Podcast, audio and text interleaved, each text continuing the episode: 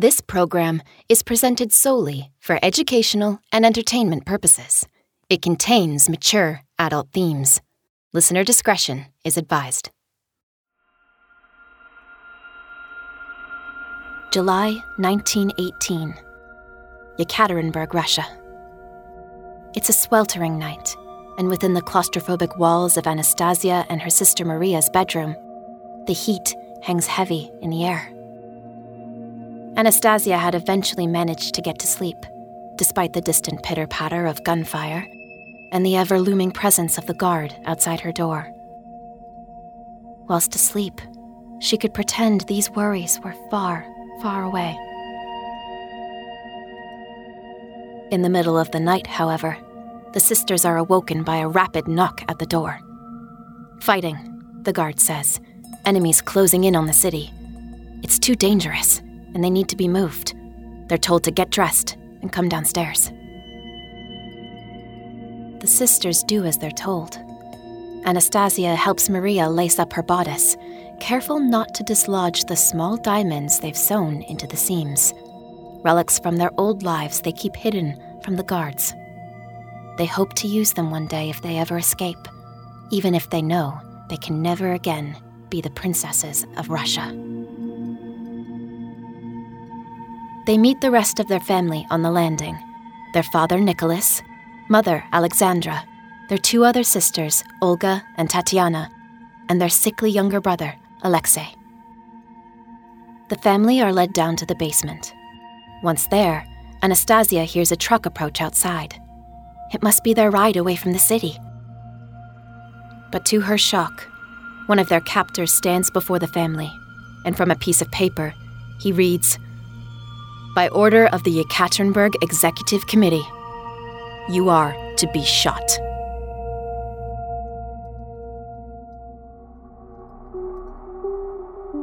On the 17th of July, 1918, at a house in the Soviet city of Yekaterinburg, the Romanov imperial royal family of Russia were brutally executed in cold blood by the communist Bolsheviks.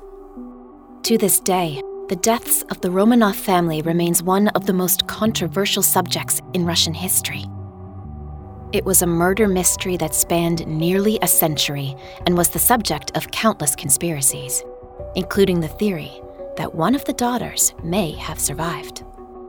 For nearly a hundred years, researchers and investigators hunted for the truth. What they discovered was one of the most chilling royal deaths of all time.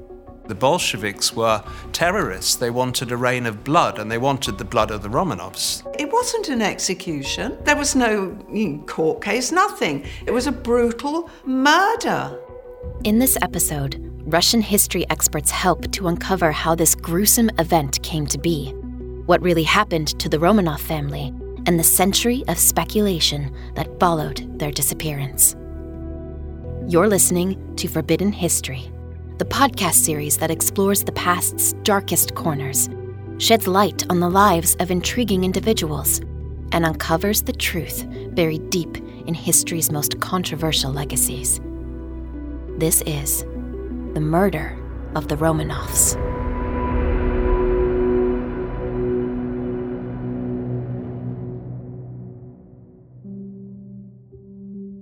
The last Tsar of Russia, Nicholas II, was born in 1868 and ascended the throne in 1894. He had a loving wife, Alexandra, four daughters, and a youngest son, Alexei, who was next in line to the throne. The Romanovs were the last in the line of a family dynasty that had been on the Russian throne since 1613, during which time the country had become one of the largest economic and military powers in the world.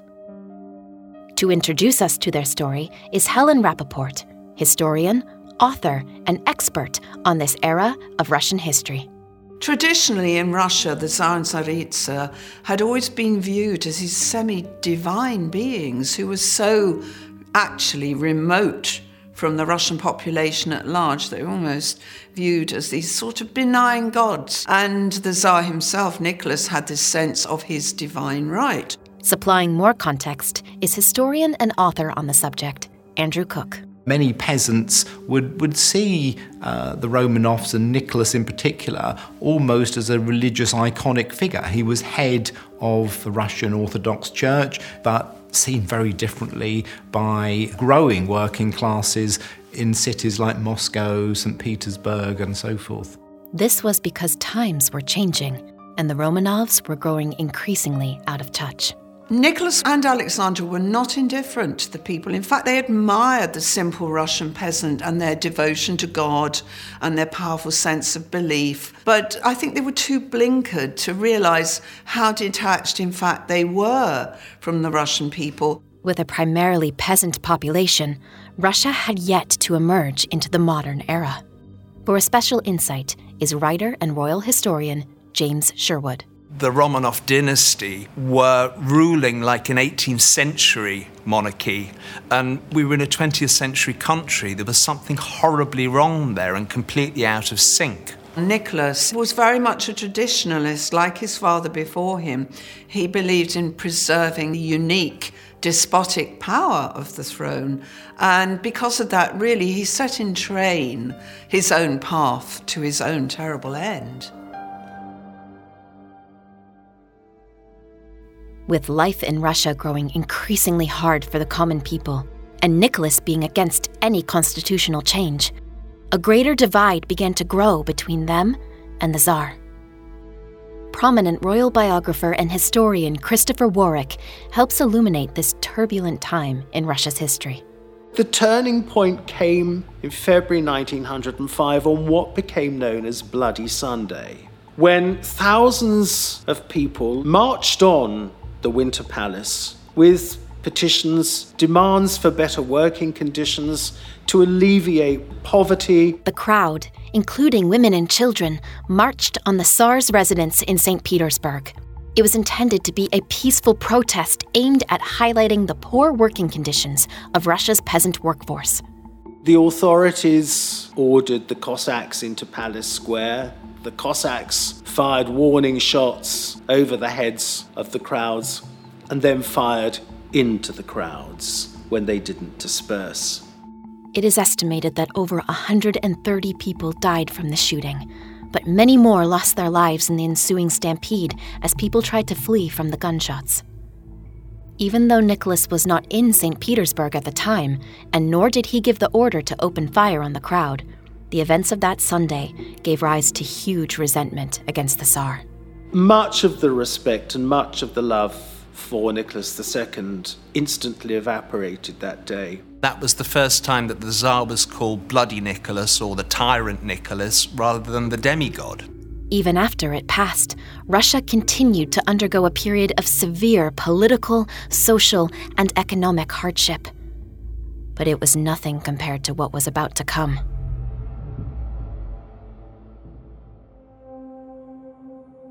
By 1914, the world was seeing the onset of the Great War.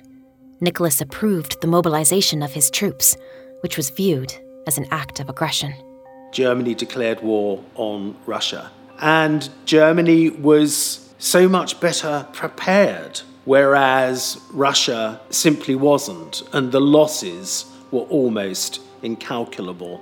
The cost of World War I on the Russian people was catastrophic. They had lost over 3 million soldiers to fighting and nearly 1 million civilians to disease and starvation. Russia was on the brink of economic and military collapse. The peasants, who were bearing the brunt of the hardship, put the blame firmly on Nicholas.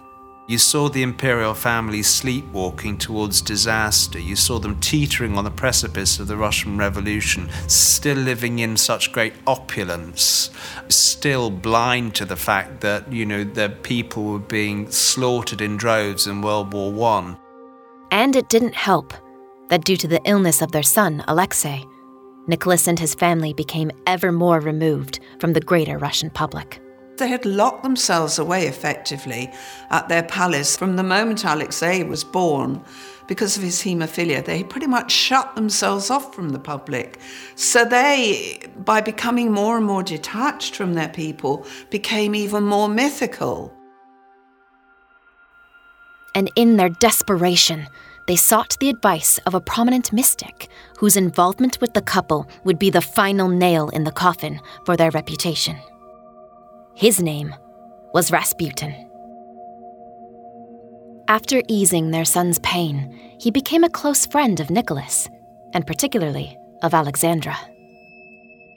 Despite many outcries regarding rumors of him being a debauched charlatan, the royal couple refused to see him as anything other than a holy man.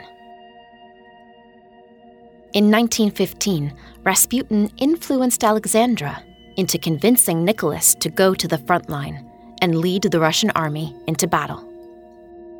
Nicholas was persuaded, wanting to be seen as a strong leader. However, this decision only played into Rasputin's hands. Alexandra, in Nicholas's absence, had really become regent, if you like. That would not have been so bad had the Empress not had at her shoulder and whispering in her ear the influence of Rasputin. And it was Alexandra constantly writing to Nicky, telling him who he should appoint, who he should dismiss. In just over one year, for example, there were five prime ministers. Rasputin was essentially puppeteering the government of Russia through Alexandra and Nicholas. If the lack of clear leadership wasn't enough to fully disillusion the Russian people against the Tsar and Tsaritsa, the vicious rumors that then began to circulate certainly did.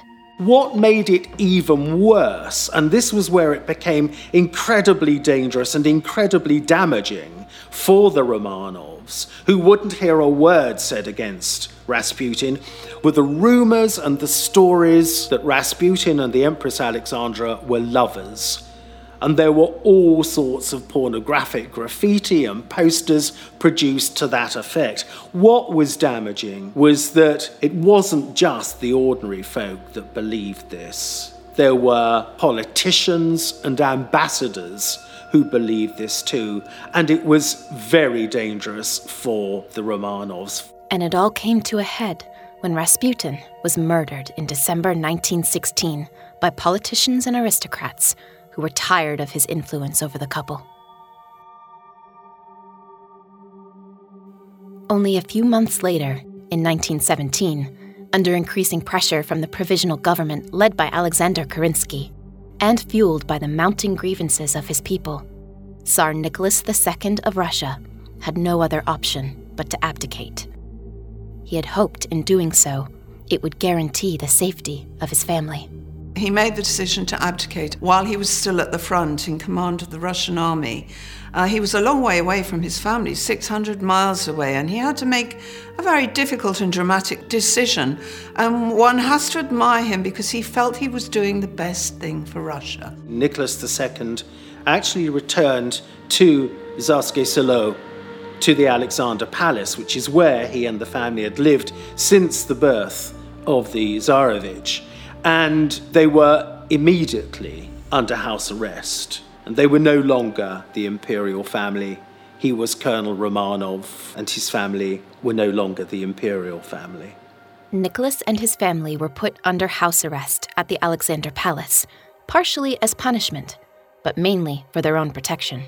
Kerensky and the provisional government genuinely feared for his safety. It was very difficult for the new provisional government to placate the various different groups within Russia, some of whom wanted Nicholas to be taken out effectively and tried and shot. Sooner or later, the mob uh, in Petrograd uh, were going to come down to Tsarskoye Selo, which is only 15 miles away, probably storm the palace and try and haul out Nicholas and Alexandra and kill them. After several months of confinement in the Alexander Palace, the situation in Russia had started to grow increasingly hostile, with various different political groups vying for power, and often by violent means. The provisional government had to decide what to do with the family, and initially, there was a glimmer of hope from an unlikely source. There was this initial reaction from King George that obviously Nicholas very fairly closely related. You know, his mother was a sister of Nicholas's mother, but he very quickly got cold feet about the offer. It's an extremely complex situation. And it was withdrawn because the Russian royal family were deeply unpopular. They were looked on as tyrants and they could destabilise the political situation in Britain. With British King George V rescinding his invitation, Kerensky had to take drastic action. It was decided that they were to be moved further away, away from Tsarskoye Selo, and they were moved almost 2,000 miles from St. Petersburg to Siberia, to the town of Tobolsk. Tobolsk is a town in the Tyumen Oblast region of Russia and the former capital of Siberia. Kerensky had requisitioned the governor's mansion to accommodate the Tsar and his family. Here, they were to spend the coming winter months hidden away from the dangers of the ongoing revolution. And the reason they chose Tobolsk was that it was effectively cut off for a good six months of the year by snow and ice, and the rivers were frozen, there was no railway. And at the time, it seemed a very secure place to move the family to. Clearly, this was a little bit of a come down from living in a royal palace, but it was, it was still a reasonably civilized surroundings and, and, and standard of life. Primarily for that family, as long as they were together, and allowed to see the world outside and take fresh air and walk and be a family. That is what they clung to. And that really is what kept them going. But then again, the imperial family believed in fate. They were deeply religious people, so they believed that anything that happened to them was sent by God to try them. And my goodness, would that come home and haunt them? By October, the Bolshevik Party had overthrown Kerensky's government and seized control for themselves. The Bolsheviks were what became the Communist Party, you know, founded by Lenin in 1905. And they rose to power really on the fall of the Tsar, but also the ineptitude of the provisional government. Theirs was a reign of terror. And the Bolsheviks were terrorists. They wanted a reign of blood, and they wanted the blood of the Romanovs. The moment the Bolsheviks took over, probably all chance and all hope of getting out began to fade very rapidly. And yet they found the good in it, they found the positives. They would have been more than grateful just to be allowed to live out their lives and just be a, a, a loving and supportive family. But everything changed. While the family were in Tobolsk, now in the capture of the Bolsheviks, fierce fighting broke out across Russia between the new Bolshevik government and the anti communist White Army. The pro royalist White Russians, who wanted the Tsar reinstated, were now closing in on the house in Tobolsk. The Bolsheviks holding the Romanovs decided they had to move them somewhere even more secure where they could keep even tighter control over them, which was the city of Yekaterinburg. They were moved to a former merchant's home called Ipatiev House in the city of Yekaterinburg in the Russian Urals. This was to be a far cry from anything the family had ever experienced before. Known by the Bolsheviks as the House of Special Purpose, it was to become the scene of one of the most horrific events in Russian history.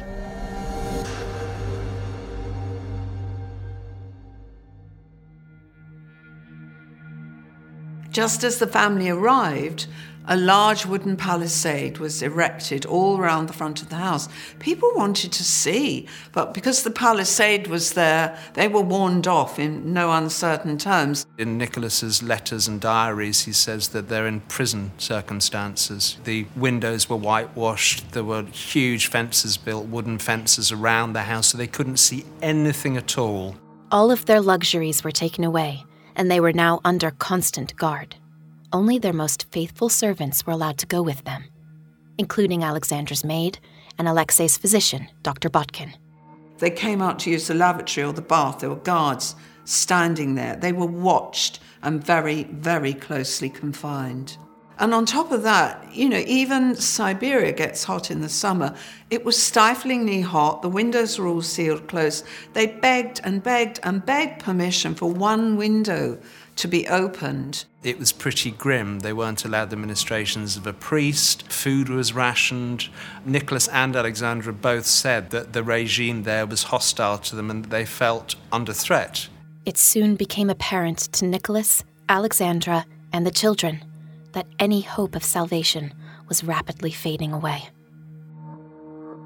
The person in charge of their imprisonment and the man responsible for the conditions they were living under was Yakov Yurovsky, a fully fledged Bolshevik who was described by the local people as a dangerous man. In the Tsar's letters, he said he was more than unnerved by Yurovsky and that he sort of had the measure of an evil, evil man. So I'm sure there was a presentiment that they were not safe. They were surrounded by very hostile people. By July 1918, the Romanovs had been at Ipatiev house for nearly 78 days. The confinement, fear, and living conditions had taken their toll on the family. But around midnight on the 17th of July, a glimmer of hope as news arrived that they were to be moved. The White Russians were closing in on Ekaterinburg, so salvation might have been at hand. In fact, what happened, the family woken up about two in the morning and told that the situation was getting too dangerous in Ekaterinburg. There was too much shooting going on, and they would have to move them down in the basement. And there they would wait in the basement, and a truck would come to take them somewhere else. It was enough to convince the family, okay, we're going to be moved. And they were desperate desperate to get out of the Ipatiev house because it was so claustrophobic there. So they got dressed and came down to the basement, quite literally lambs to the slaughter. Yurovsky was the mastermind behind the whole plan. Yurovsky chose his team from within the inner core, the hardliners who were guarding the family at the house. They weren't chosen at random, no, not at all. He knew which people were going to be involved. But Yurovsky hadn't anticipated the resistance he would meet. Now, quite a few of the hardline Bolsheviks in that house guarding the family, they had actually got to quite like the girls and be friendly with them and, and think they were quite sweet and charming and enjoyed, you know, chatting to them. So when the crunch came, the sort of night before, when Yurovsky was sort of sitting down with them saying, right, you kill the Tsar, you kill the Tsaritsa, you kill one of the sisters, and you kill another one, uh, suddenly backed off and nearly all of them said, oh no, we're not going to shoot the girls. We will not kill the girls. Yurovsky insisted, and the guards, fearful of retribution, complied. But this hesitancy would lead to dire consequences. When the family and their loyal servants reached the basement, they were given chairs to sit down and were still convinced of their impending freedom. The moment only came when Yurovsky stood in front of the Tsar with a piece of paper and said, by order of the Ekaterinburg Executive Committee, you are going to be shot. And Nicholas was so taken aback, he actually asked him to repeat it. And Yurovsky read it a second time. And then, once he'd finished, he then took the Colt revolver from his pocket and shot the Tsar in the chest. Now, instead of his henchmen doing what they were supposed to do, two or three others also fired at the Tsar. After the, the smoke had died down, it was evident that, that most of, of the royal family was still alive. Nicholas is dead. He's killed instantly. Because all the assassins wanted to shoot Nicholas first, the others started screaming and running around the room. And that's when the carnage began. And gunshot after gunshot rings through this room. I mean, it, it, countless bullets must have gone into these poor people's bodies. And the room is now just full of smoke. There was screaming, there was blood and brains and God knows what else. The two older Grand Duchesses clung to one another. The oldest Grand Duchess, Olga, ended up being shot through the jaw. They stop firing, the smoke clears, and they try to see if anybody's left. One of the Grand Duchesses, she's thought to have been Anastasia, actually sat up, covering her face with her hands and screamed. Certainly, Anastasia Maria, the bullets hadn't finished them off. The guards tried to finish them off with bayonets, and they were even inept trying to bayonet the poor girls. It was, quite frankly, savage. I can't imagine how indescribably horrible that was, that scene. But it was no neat execution.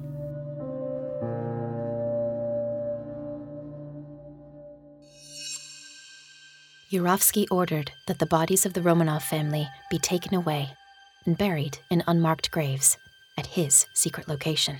Yurovsky had arranged for a Fiat truck to come at a appointed hour and be waiting outside the Palisades, gunning its engine, ready for the bodies to be loaded and taken out to this site they had wrecked out in the Koptyaki forest. This Fiat truck trundled off, overloaded with all these bodies into the forest. It took hours and hours to get where it should in the forest because it kept sinking in the mud and getting stuck. They were to be taken nine miles into the forest to a place called the Four Brothers Mine. And they start dropping them down what they thought was a mine working to discover that it was only about eight feet deep and very shallow and full of water. Wasn't deep enough for the family. And Yurovsky takes one look and says, Well, I'm sorry, chaps, we're all going to have to come back tomorrow and take the bodies somewhere else because the monarchists and the local peasants are going to find them in five minutes. They had to all come back the next day drag them out of this water filled hole, put them back in the truck, and the plan was to take them off 10 miles north of the city to a proper mine and dump them down there.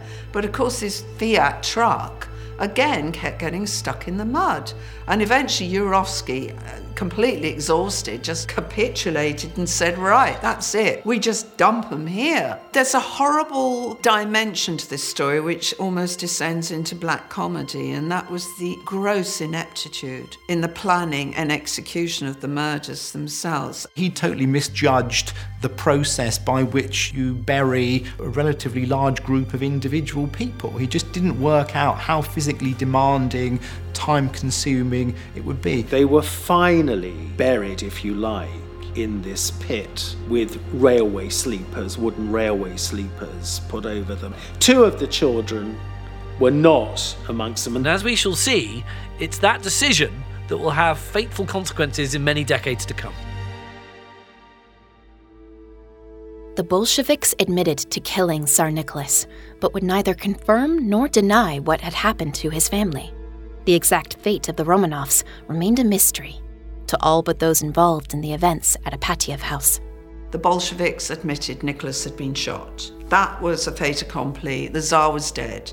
And the news of that got out quite quickly. But that certainly didn't include the Grand Duchesses or Alexei, um, which opened the door really for all of the conspiracy theories that possibly one of the Grand Duchesses, either Anastasia or Maria, had, had survived, or that the Tsarevich had survived actually and been spirited away.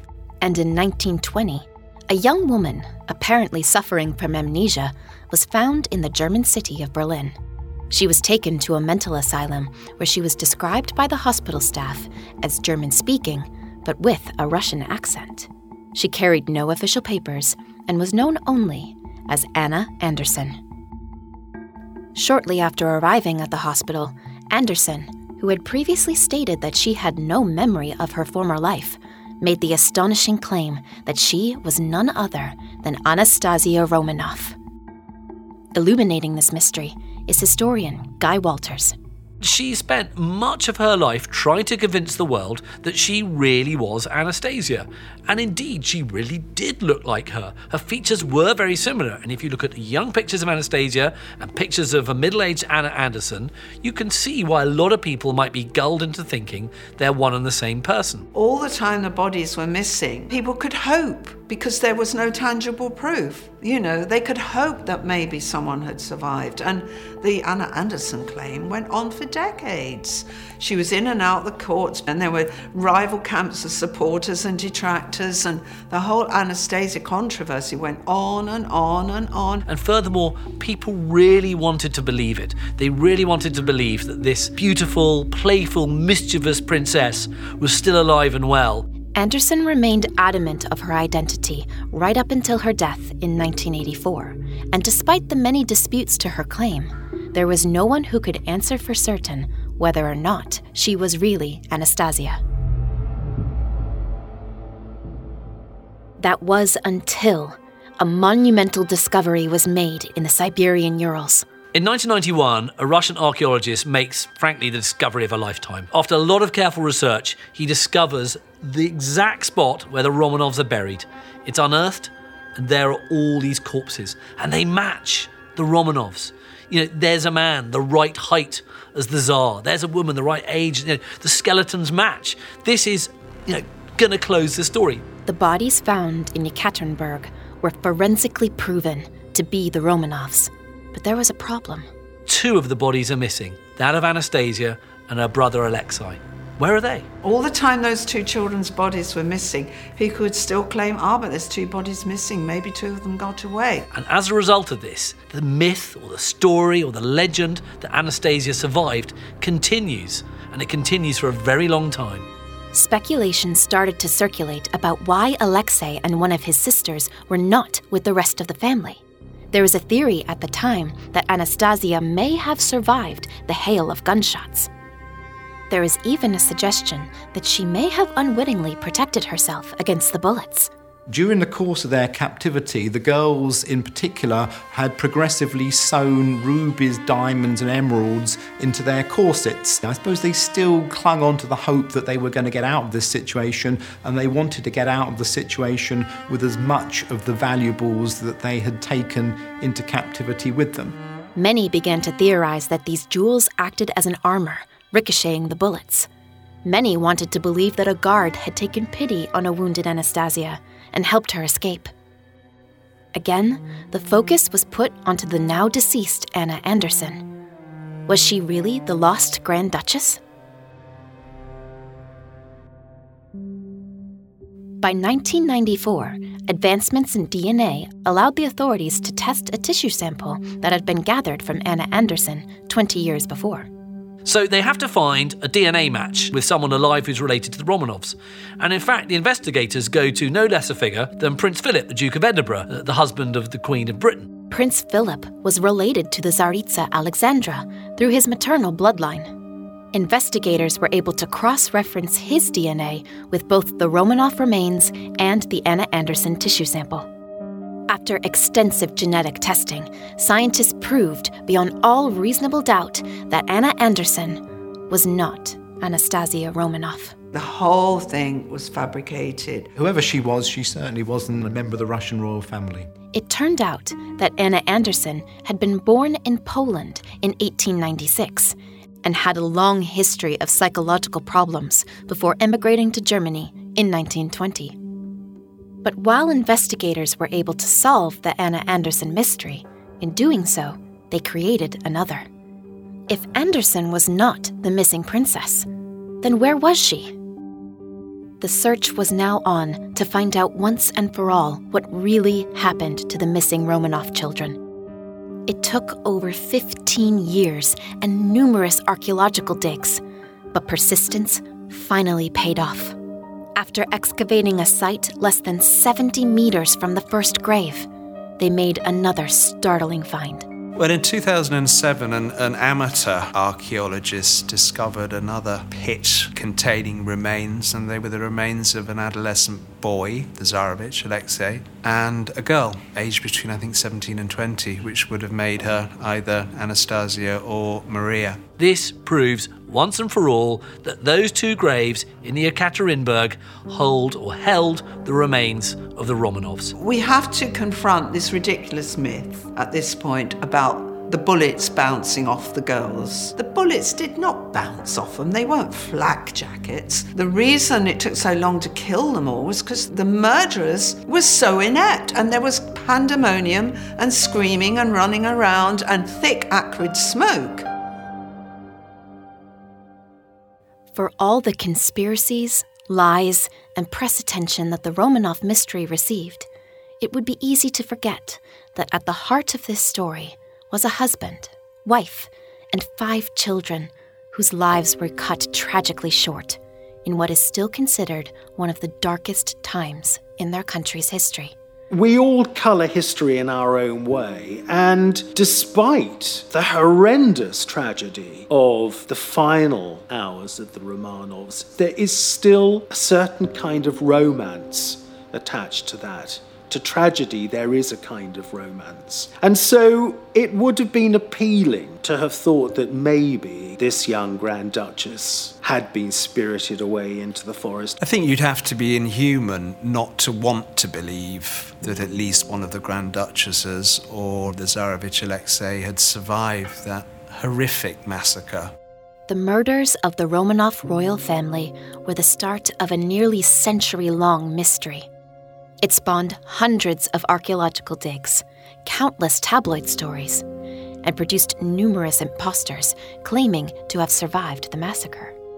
Just how had so many people been duped into believing that anyone could possibly have made it out alive? In a word, Yurovsky was an incompetent. He made a complete hash of the execution, he made a complete hash of the burials, and most of the controversies that exist to this very day can be traced back to the incompetency of this revolutionary. And it shows that history is always a living thing, despite their deaths you know the stories these people will always live. And of course with someone like anastasia her story was always clouded and was always muddied by so much nonsense and all these imposters. Now with the discovery of their bodies the true story of the romanovs can finally be told. Tsar nicholas ii was a complex man. He and his wife alexandra failed in many regards as leaders for their people. But despite this the horror of their deaths and the slaughter of their children cannot be understated. A century of conjecture has clouded the family's legacy. Now the truth has come to light, we can untangle myth from reality and reflect on the chilling demise of the last Tsars of Russia.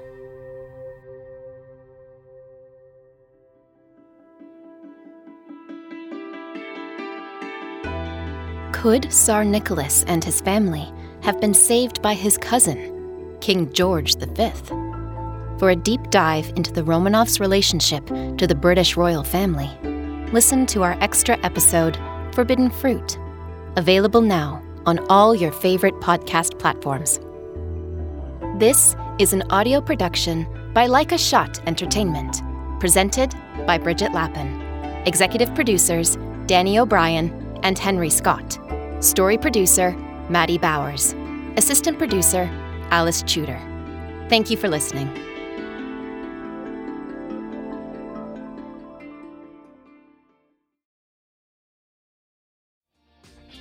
Hi, my name is Kaye Adams, and to be honest, I'm not so good with the aging process, so I enlisted my old chum, the filter free Cara McKenzie, to advise. Could you imagine being a porn star? The room would need to be really hot for me to strip off. To be honest, she's not much help, but she is rather amusing.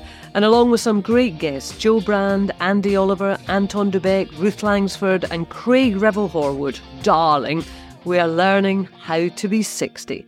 Listen wherever you get your podcasts.